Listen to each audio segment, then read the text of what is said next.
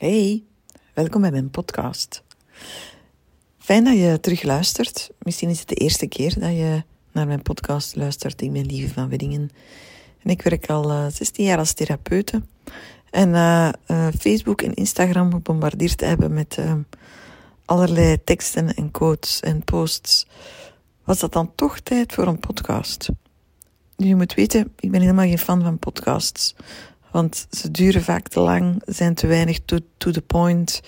Ze draaien rond de pot, er is te veel reclame. En um, ja, ik mis vaak de, wat, hoe zal ik het zeggen, de hartconnectie erin. Ik mis vaak het, het authentieke, het echte erin. En um, ja, dat wou ik anders. Dus uh, deze podcast is een, een onderdeel van mijn podcast challenge.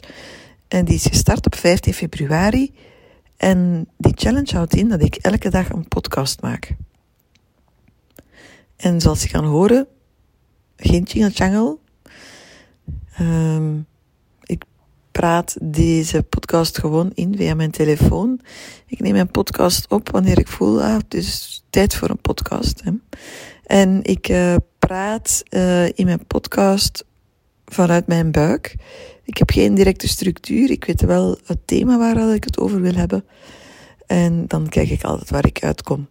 Dus het is een beetje ja, een uitnodiging om mee te stappen in mijn, in mijn gevoelswereld, in mijn denkwereld. Een beetje moraal, filosofie soms. En um, het is een journey. Het is echt een journey voor mij, elke podcast. En voor mij werkt het, werkt het ook helend. Um, omdat het mij helpt om bepaalde thema's op een rij te zetten. Maar ik weet natuurlijk ook dat de podcasts zeer geliefd zijn op dit moment. En um, ik voel en weet dat het voor sommige mensen een mooie brug is naar um, bewustzijn. Dus heel welkom. Vandaag wil ik het hebben over nee zeggen. Ik geloof dat de nee zeggen um, voor veel mensen heel moeilijk is. Dat gaat eigenlijk over grenzen stellen. En grenzen stellen is iets wat we leren van thuis uit. En uh, misschien weet je dat al, maar mijn uh, visie is dat heel veel van de zaken waar we het moeilijk mee hebben, rechtstreeks terug te vinden zijn um, in hoe dat we zijn opgevoed, wat er ons is overkomen, wat, de, wat we hebben meegemaakt als kind, hoe er met ons is omgegaan. En als we kijken naar grenzen, ja, daar is in onze opvoeding uh, nog heel veel over te vertellen. Heel vaak worden de grenzen van het kind overschreden. Er wordt zelfs gedacht dat een kind geen grenzen heeft. En nogthans zijn er vanaf het begin duidelijke grenzen. Er zijn fysieke grenzen. We weten allemaal dat hoe we met een baby omgaan, dat dat van belang is. Als we dat zacht doen en betrokken en aandachtig, krijgt dat een andere invulling voor die baby dan als we dat vlug-vlug doen, met weinig aandacht en zonder contact. En doordat we uh, de baby aanraken, krijgt de baby ook bewustzijn over zichzelf, hè, over zijn lichaampje, over hè, wat er leuk is, wat er niet leuk is. En zo hè, bouwen we als kind feitelijk al bepaalde grenzen, kaders op, referentiekaders. Hè, wat dat oké is en wat dat niet oké is. Als je als kind vaak um, bejegend bent zonder, um, zonder respect en zonder aandacht, dan heeft dat een imprint nagelaten.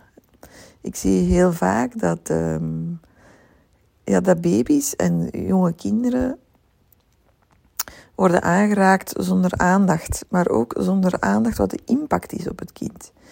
Um, ik denk dat het heel belangrijk is om daar heel uh, bedachtzaam mee om te gaan en um, ja, ook echt veel te vertellen wat dat je gaat doen. Hè? Dat je je baby gaat oppakken en gaat optillen voordat je hem optilt. Hè? Dat je echt met aandacht een kind gaat aanraken. En um, ik heb daar ik besteed daar in mijn werk veel tijd aan, aan hoe dat we anderen aanraken en hoe dat we onszelf aanraken. Uh, het zinnetje um, raak jezelf aan zoals jij wilt dat je aangeraakt wordt, is intussen een hele belangrijke geworden. Want we raken onszelf vaak met weinig aandacht aan, met te weinig zorg, met te weinig zachtheid. En um, we staan er te weinig bij stil hoe we worden aangeraakt. dus grenzen stellen is iets wat we meekrijgen van in de, van in de moederschoot, en van, van in onze opvoeding. Maar ook natuurlijk hoe de mensen rondom ons omgaan met grenzen. want kinderen leren door wat als grote mensen zien doen. Veel meer dan um, wat dat de grote mensen zeggen dat ze moeten doen. Hè. Dus kinderen kijken heel erg naar, ah, als ik nee zeg, wordt daar dan naar geluisterd. Um, veel mensen doen zo kittelspelletjes met hun kind, wat op zich al interessant is, om te kijken naar hoe dat je dat doet en wat de intentie daarachter is. Um, maar als een kind dan stop zegt en daar wordt niet naar geluisterd, dat maakt een imprint in, um, in de hersenen. En als dat vaak gebeurt, ja, dan leert een kind feitelijk ook hè, dat het oké is om, um, ja, dat, om, om als er nee gezegd wordt, dat die wordt overschreden. Hè, grenzen stellen hè, gaat heel vaak over uh, voelen, aanvoelen en eerbiedigen van wat het de ander wil. Nu, heel vaak hè, zien veel ouders zichzelf als almachtig en alwetend. Ik weet wat goed is voor jou. En, um, en jou is aan het kind. En um, nu, dat is natuurlijk ja, dat, dat klopt natuurlijk niet. Hè? Want als we ervan uitgaan dat kinderen heel sensitief zijn en goed voelen wat dat ze nodig hebben, daar ga ik eventjes vanuit, dan kunnen kinderen eigenlijk heel goed aanvoelen wat dat er klopt en wat dat er niet klopt. En hoe, um, hoe meer een kind verbonden is met zichzelf en met, zijn kern, ja, hoe beter een kind dat ook gaat voelen. Nu ja, dus kittelspelletjes, daaraan kan je zien hè, dat grenzen hier eens gerespecteerd worden. Als een kind duidelijk aangeeft dat je iets niet wilt, bijvoorbeeld uh, een kusje geven aan oma, zeg maar iets. Of um, een bepaald kledingstuk aantrekken. Of um, bord leeg eten. Dat is nog zoiets. Of um, ja, zich in een situatie moeten zetten waar het eigenlijk helemaal niet wilt in zitten. dat zijn allemaal kleine events waarin dat we kunnen kijken naar hoe dat jouw grenzen gerespecteerd zijn geweest. Als jij jouw mama geen zoen wilt geven, mag dat dan. Als jij aangeeft dat je iets niet wilt, hè, mocht dat dan. Als jij, um, als jouw vader vroeg om um, iets te doen voor hem, en jij zei daarop nee, hoe werd daar dan mee omgegaan? En natuurlijk uh, is het belangrijk dat een kind grenzen krijgt. Hè, um, en daarmee bedoel ik, het is belangrijk dat een kind een kader krijgt. Een kader waarin het kan functioneren. Bijvoorbeeld, ja, het is niet de bedoeling dat een kind de hele dag snoep eet. Waarom niet? Ja, omdat dat slecht is voor zijn gezondheid. Het is ook niet de bedoeling, hè, jonge kinderen, dat het belangrijk is dat die een hand geven op straat. Hè. Waarom? Ja, het lijkt mij logisch, hè, omdat ze anders onder een auto lopen. Hè. Dus het kader dat geschept wordt gaat voor mij vooral over veiligheid en gezondheid. Maar ook daar um, denk ik dat het heel belangrijk is om bij jezelf te gaan kijken hoe dat, dan gebeurde. want je kan een kind manu militari dwingen tot iets, of je kan met een kind in gesprek gaan. En uh, voor mij is het um, een, het stellen van grenzen en, en, een nee kunnen zeggen, daar kom ik dus nog toe, het gaat heel erg over het hoe ja, hoe is daarmee omgegaan bij jou? Nu, heel vaak zit daar ook wel een stukje uh, kwetsuur onder. Hè? Als er heel vaak grensoverschrijdend gedrag geweest is bij jou thuis, bijvoorbeeld um, uh, ja, bijvoorbeeld als, als, als er... Um, als bijvoorbeeld een van de twee ouders geestelijke gezondheidsproblemen heeft. Hè. Denk maar aan verslaving of uh, denk maar aan depressie of denk maar aan um, bipolariteit of um, ja, als een ouder uitvalt, om welke reden dan ook. Hè. En dan zien we dat kinderen heel erg zoekende worden. Hè, van, ja, maar word ik nog wel graag gezien? Hè? Word ik graag gezien om wie ik ben? Hè? Of moet ik mij um, plooien naar een aantal normen, naar een aantal wensen, verlangens, om graag gezien te worden? En uh, we mogen toch altijd, we mogen toch nooit vergeten dat kinderen heel uh, kwetsbaar zijn. Ze zijn natuurlijk ook heel veerkrachtig, maar ze zijn ook heel kwetsbaar. En, en wat zien we in de, uh, als we kijken naar gezinssamenstellingen? Zeker waar er parentificatie is, waarbij het kind zorgt voor de ouders, als, als een ouder ziek wordt bijvoorbeeld. Of bij codependentie. Hè. Codependentie is, uh, ontstaat vaak in middels waar er, uh, waar er verslavingen um, aanwezig zijn. En codependentie, in essentie, waar gaat dat over? Hè? Mijn behoeften bestaan niet, hè, maar mijn behoeften zijn gelijk aan de behoeften van mijn ouders. dus als we. Um, en codependentie zien we ook heel sterk bijvoorbeeld als een, als een um, een kind zo uh, gefocust wordt op het welzijn van de ouder, hè, dat, er, um, hè, dat het kind zichzelf gaat wegcijferen, maar ook, en dat is belangrijk, maar ook dat een kind proactief ervoor gaat zorgen dat de ouder zich oké voelt. Hm? Want als de ouder zich niet oké voelt, en een kind weet dat, hè, dan wordt papa boos, of dan gaat mama wenen, of dan uh, negeert mama mij, of um, ja, dan ontstaat er ruzie. Of dan gaat papa drinken als hij zich slecht voelt. Of, we, we, observeren als kind enorm onze ouders. hoe zitten die juist in elkaar? We willen weten ja, hoe we optimaal veiligheid kunnen krijgen. En daar zijn idealiter onze ouders voor verantwoordelijk. Maar helaas, heel veel gezinssystemen zijn heel dysfunctioneel. En daarom gaan kinderen ook heel erg aan de slag. Nu, als je sterk getraind bent op het aflezen van spanningen bij de, bij de ander, als je heel erg getraind bent in um, pleasen om voor jezelf te zorgen, als je heel erg getraind bent in uh, jezelf opzij zetten om ervoor te zorgen dat je eten krijgt, hè, dat je liefde krijgt, hè, dat je gezien wordt, hè, dat je geaccepteerd wordt, ja, dan kan je je wel voorstellen dat je in je volwassen leven veel moeite gaat hebben met, met, nee zeggen. Want wat er in jouw hoofd zit, is, in jouw brein, wat is de imprint in jouw brein? Als ik nee zeg, ja, dan word ik feitelijk um, uh, dan worden er mij een aantal belangrijke zaken ontzegd. Dan heb ik het gevoel dat ik niet meer graag gezien word. En voor een kind is dat het ergste van het ergste. niet meer graag gezien worden door je primaire verzorgers is een enorme aanslag op de veiligheid. Je gaat geloven dat je niet goed genoeg bent. En je gaat geloven dat de liefde, dat die voorwaardelijk is.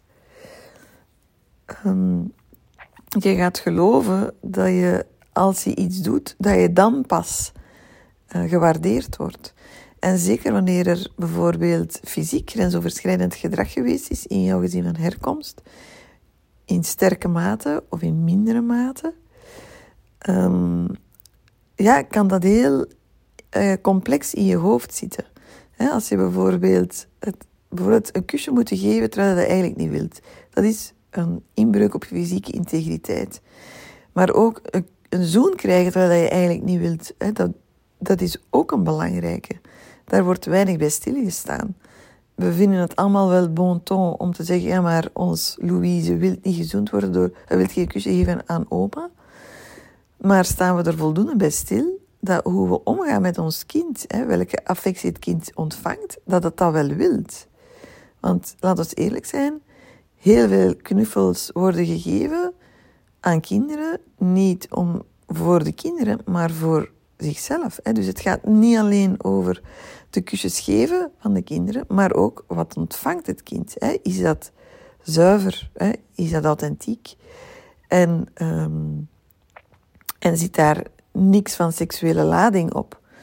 Um, zeker bij, uh, dit gaat een beetje ont, ontluisterend klinken, denk ik. Uh, zeker bij jonge kinderen um, ja, is het echt belangrijk dat er, zeker bij jonge kinderen, maar bij geen lijk welke leeftijd uiteraard, maar als je ouder bent kan je dat beter plaatsen. Maar, uh, um, of kan je daar een, heb je al een kader, een denkkader. Maar jonge kinderen zijn gewoon wie dat ze zijn. Hè, en zijn uh, jonge kinderen hebben heel veel energie in zich. Dat is ook seksuele energie. Hè. Gaan kunnen verleiden, kunnen, uh, kunnen ja, uitdagen, ook met hun lichaam. En dat is allemaal um, heel natuurlijk. Hè. Wat een kind dan nodig heeft, hè, is dat de vader dat duidelijk afgrenst. Hè. Want seksualiteit, hè, seksuele energie, dat is iets tussen vader en moeder. En daarin is, er, is het wel belangrijk dat er een duidelijke grens getrokken wordt. Want anders wordt dat vloe. En anders wordt dat... Um, uh, zal ik, ja, dat wordt heel onnatuurlijk, want het is natuurlijk helemaal niet de bedoeling dat er een soort van seksuele uitwisseling komt tussen vader en um, dochter of tussen moeder en zoon. Hè. Um, maar helaas zijn we daar niet altijd zo alert op. Hè. Vaders kunnen onbewust, als ze zijn vaak, hè, seksuele signalen oppikken bij hun kind en daar op een, op een soort erotische manier mee omgaan. Veel vaders raken ook in de war daardoor. Hè, terwijl het eigenlijk gewoon de bedoeling is, is to stand ground. En die seksuele uitwisseling alleen, uh, um, of te behouden, enkel tussen, tussen het koppel. Maar als een, als een kind daardoor um, de ervaring krijgt van uh, seksueel overschrijdend gedrag te ervaren, hè, aangeraakt te worden wanneer het eigenlijk niet wilt. Hè, aangeraakt worden op plekken waar het het eigenlijk niet wilt. En daarmee bedoel ik niet eens uh, um, seksueel, hè, maar ook uh, er wordt gewoon te weinig stilgestaan bij raak ik mijn kind aan op een manier dat gepast is, hè, dat helemaal afgestemd is op de energie van het kind. We zijn vaak als ouder te veel bezig met wat we denken dat goed is voor een kind. Maar als een kind ouder is, kan je het vragen. Maar het is ook heel belangrijk om te kijken naar jouw kind. Hè, van hoe, hoe reageert het lichaam op mijn aanraking? Hè, kinderen zijn in staat om, um, om dat aan te geven. Als je alleen maar kijkt naar de reactie in het lichaam, hè, dan is dat heel belangrijk. En als je zelf weinig um, ja, verbonden bent met jezelf of weinig uh, contact hebt met jezelf, dan heeft dat natuurlijk impact op hoe dat jij aanraakt. Uh, dat is, daar, is, uh, daar gebeuren heel veel imprints. En je mag er eigenlijk van uitgaan, want er zijn zeer weinig ideale uh, gezinssamenstellingen. Je mag er eigenlijk van uitgaan dat jouw grenzen jouw fysieke integriteit, jouw emotionele grenzen overschreden zijn als kind. Wat maakt dat het moment dat jij nee gaat zeggen, of je nee nog maar wilt zeggen, hè, we, moeten eerlijk zijn, nog voordat je nee zegt, gebeurt er een heel proces. Als je dat, als je dat moeilijk vindt hè, om je nee te zeggen, om een grens aan te geven. Um, ja, als, als je dat wilt doen, dat er natuurlijk een hele machinerie in gang schiet in jouw hoofd en in je lichaam, waar dat je bewuster van dient te worden. En misschien had je gehoopt in het begin, hè, toen ik zei dat het ging over nee zeggen, dat je dacht van, ah oké, tof, een paar, uh, een paar tips van ons lieven en ik kan er tegenaan. Maar daarom werken die tips ook niet. Hè, omdat dat, er zitten imprints in jouw brein, er zitten imprints in je lichaam en die krijg je daar zomaar niet uit door een paar tips. Hè. Dus het is echt belangrijk als je beter nee wilt kunnen zeggen. Ja. als je duidelijker jouw grenzen wilt kunnen aangeven, dat je dat in stapjes doet en dat je echt goed gaat luisteren naar wat dat je lichaam jou vertelt. Hè? Eén. En twee, welke gedachten dat je daar rond hebt. Stel, um, je hebt afgesproken met een vriendin hè? en je voelt, je voelt van alles daar rond. Hè? Die vriendschap loopt misschien al een tijd niet helemaal zoals je wilt. En je hebt je vaak uh, heel vermoeid gevoeld na de vorige keer dat je hebt afgesproken. Ja, er stroomt iets niet. Um, ja, jullie hebben al discussies gehad. Uh, je, voelt, je voelt dat het niet meer klopt. Hè. Je hebt daar al gesprekken over aangegaan, maar je voelt dat dat niet verandert. Hè. Je zou dat ook over relaties kunnen zeggen eigenlijk. Hè. Ik neem aan dat je daar ooit ook al bent geweest. Mm. En waar dat je, wat dat je wilt doen, is je wilt gewoon tijd voor jezelf nemen. Hè, om dat uit te zoeken, om te voelen. Je wilt misschien eh, iets anders doen, uh, rustig thuis blijven. In elk geval, je wilt die afspraak annuleren. Op zich is dat al uh, interessant wat je daarbij denkt. Hè, van, oh, mag ik dat wel? Hè? Van, is dat wel oké? Is dat beleefd? Hè? Ook interessant. Um, Um, maar stel hè, dat, je, dat je toch beslist hè, van oké, ik ga die afspraak annuleren. Hè, ik, ga, ik ga nee zeggen. Ik ga zeggen dat ik dit niet wil.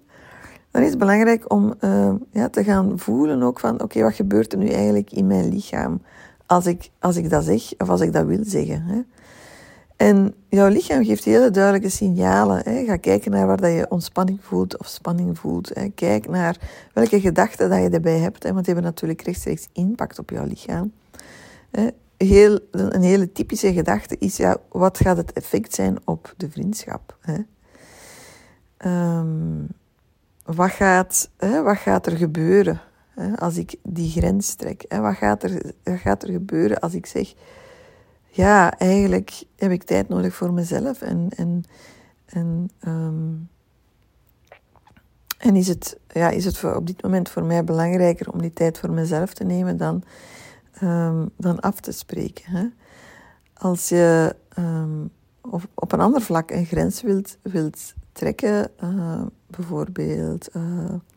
Ja, stel dat je, stel dat je, stel dat je partner wilt vrijen en jij wil dat niet. Hè? Ja, hoe zeg je daar dan nee tegen? Hè? Zonder in een verhaal te komen van uh, oei en ai Hè? Maar um, ik vind dat we in eerste instantie al goed moeten kunnen voelen wat ons lichaam um, vertelt voordat we een bepaal, naar, kijken naar een bepaalde afspraak of een bepaalde situatie.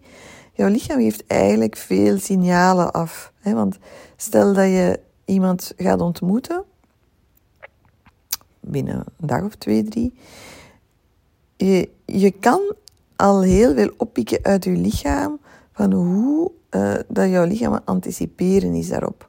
En je gaat nu denken, ja maar ja lief, is dat dan geen inbeelding of scenario denken? Want dat gebeurt niet in je hoofd, dat gebeurt in je lijf. Je voelt dat er een verschuiving komt in je energie. Misschien ben je al veiligheid aan het creëren voor jezelf, nog voordat je naar die afspraak gaat. Dus wees aandachtig op wat dat er gebeurt in je lichaam. En natuurlijk, je kan niet altijd uh, afspraken afzeggen, daar gaat het ook niet over. Maar het gaat er wel over hè, dat je voor jezelf kan stilstaan en kan. Um, um, ja, dat je voor jezelf gaat zorgen. Hè, dat je gaat voelen: oké, wat heb ik eigenlijk nodig? Um, grenzen stellen is, uh, is, is veel complexer dan altijd gezegd wordt.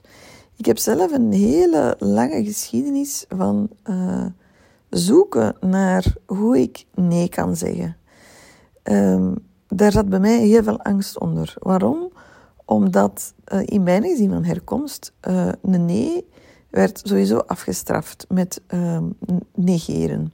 Mijn, ik had een hele goede band met mijn vader, maar het was wel belangrijk dat ik deed wat hij wou. En hij heeft dat nooit expliciet gemaakt. Hè? Nooit.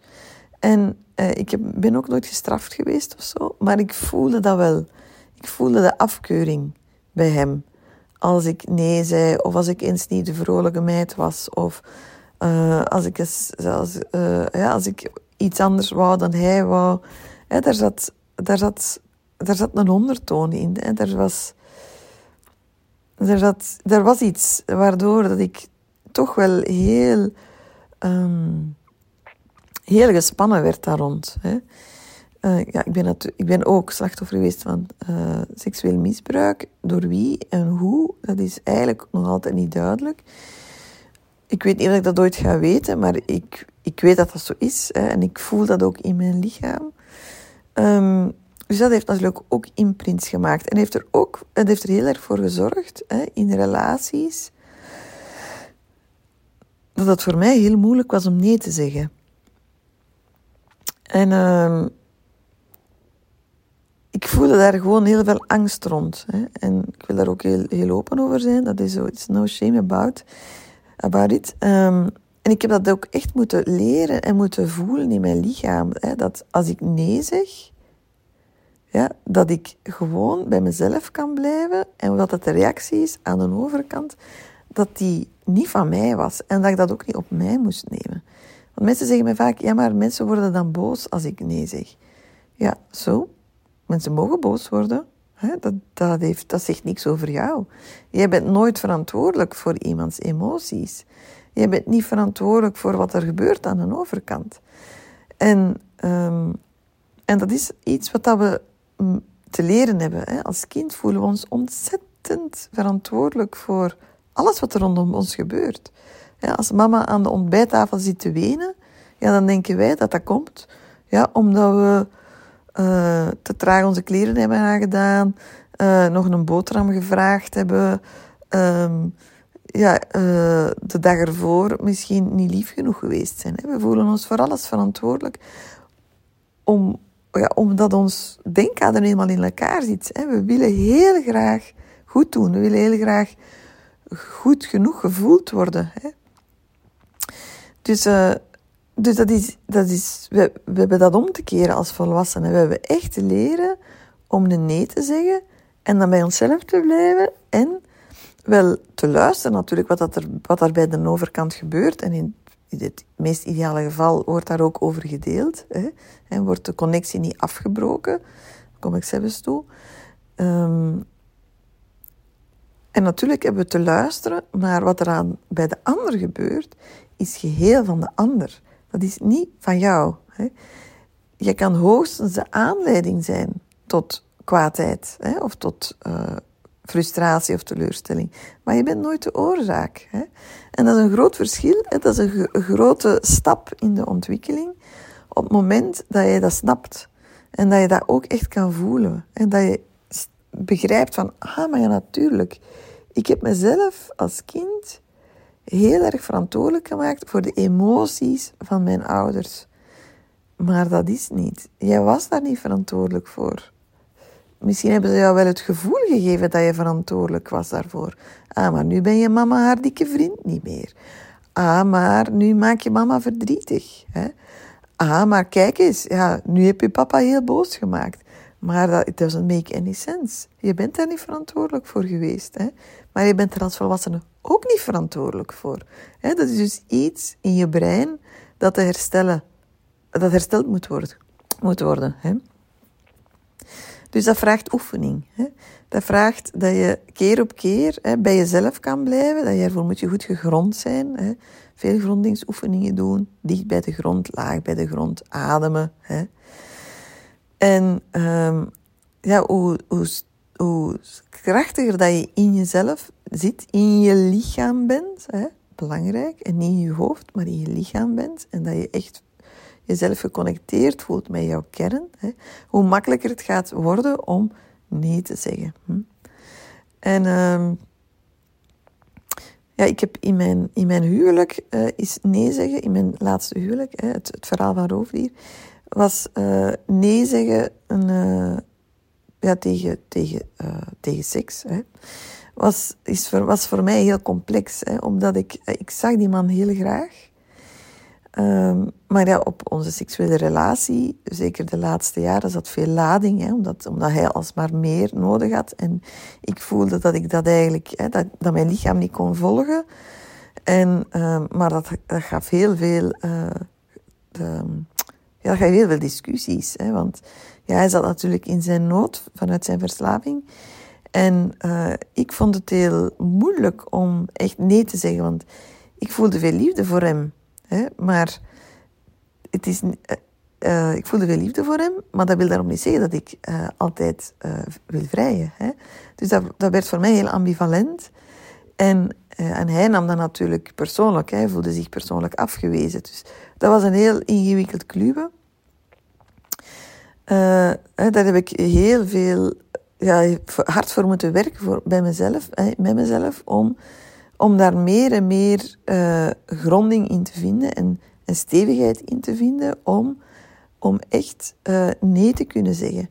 En natuurlijk, ook al wist ik niet wat er gaande was, mijn man had een uh, seksverslaving en liefdesverslaving, ook al wist ik niet wat er gaande was, mijn brein moet zeker het toxische opgepikt hebben. Hè. Um, ik ben ook opgegroeid in, in een redelijk toxische omgeving. Hè.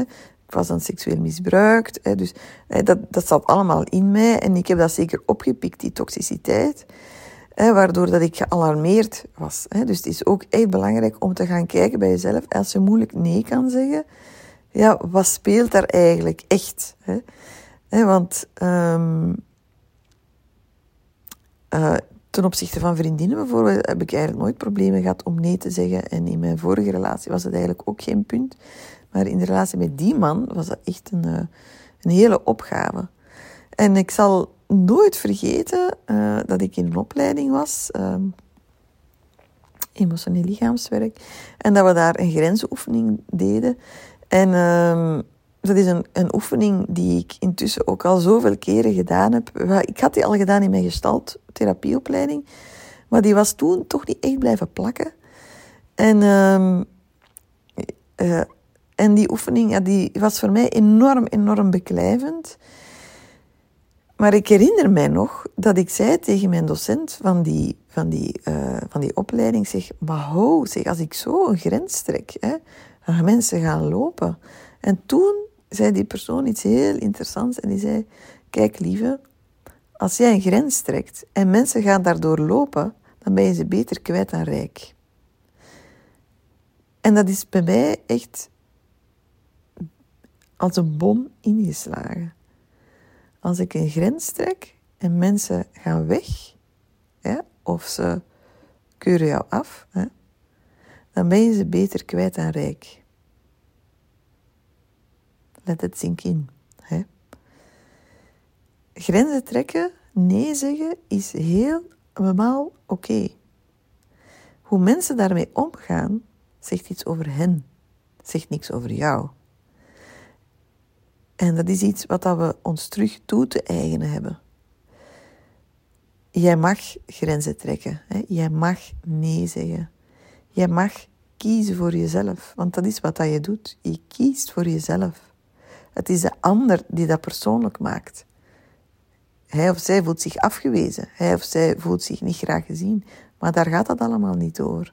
Jij kiest voor jezelf. En dat is iets, en ik voel het nu ook echt in mijn lichaam, dat is een embodied experience. Je hebt dat te voelen in elke vezel van jouw lijf.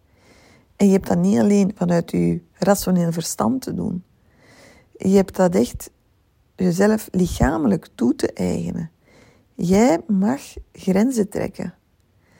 En hoe anderen, ik ga het nog eens zeggen, hoe anderen daarop reageren, heeft niks met jou te maken. Heeft te maken met hun eigen verhaal. En natuurlijk vinden mensen het niet fijn, soms, hè, dat jij nee zegt. Maar je zal misschien ook al wel gemerkt hebben dat er mensen zijn die dat helemaal oké vinden. Die zeggen, ah ja, oké, oké, dat is prima. Hè? Er um, als, er een, um, als er aan de overkant een heel sterke reactie komt, hè, dan moet je ook maar eens bedenken van, ah ja, hoe sterk leunt deze persoon op mij? Hè? Hoe sterk wordt er genomen van mij, hè, zonder ik dat zelf besef? Maar um, leer om echt, als je nee zegt, om daar om je dat echt vanuit je lijf te doen. om goed te gronden, zorgen dat je steeg met je twee voeten op de grond staat. Echt, echt goed in jezelf bent, dus dat je niet in je hoofd zit, maar dat je het echt voelt in je lijf en dat je van daaruit nee zegt. En naarmate dat je verder komt in je, in je persoonlijke ontwikkeling of je wordt je bewuster, ga je alsmaar duidelijker grenzen kunnen stellen. Je gaat, je gaat dat makkelijker vinden. De mensen rondom jou gaan dat minder leuk vinden. En ik zeg altijd zo lachend van, ja, naarmate dat jij krachtiger wordt hè, en minder gaat bezig zijn met de, met de ander, daar kom ik, moet ik zelfs nog wel iets over zeggen, minder gaat bezig zijn met de reactie van de ander. Hè, en hoe meer dat je voor jezelf kan kiezen en kan voelen ook wat dat je nodig hebt en wat dat je wilt, ja, het zou best wel eens kunnen dat je meer discussies krijgt. Want mensen vinden het niet leuk. En de mensen die het meeste voordeel hadden bij het feit dat jij geen grenzen stelde, die gaan het hardste roepen. Dus dat is ook heel interessant. Hè? Naarmate dat jij meer en meer gaat voelen van, ah ja, ik voel het echt, ik voel, ik voel mijn eigen begrenzing, hè, fysiek. Hè? Door jezelf aan te raken, voel je jezelf je eigen begrenzing ook beter. Hè? Het is moeilijk om grenzen te stellen als je dat doet vanuit grenzeloosheid. Hè? Dus daarom is het zo belangrijk om je lichaam aan te raken. Want jouw lichaam, jouw huid is natuurlijk, dat, is, dat is, zorgt voor jouw begrenzing. Hè? En als je jezelf aanraakt, hè, dan kom je ook meer in je lichaam. Hè? Dus betrek jouw lijf er heel erg bij. Hè? Dan gaat dat ook een stuk beter gaan. Maar dat is geen quick win. En dat heb je gewoon te oefenen. Hè?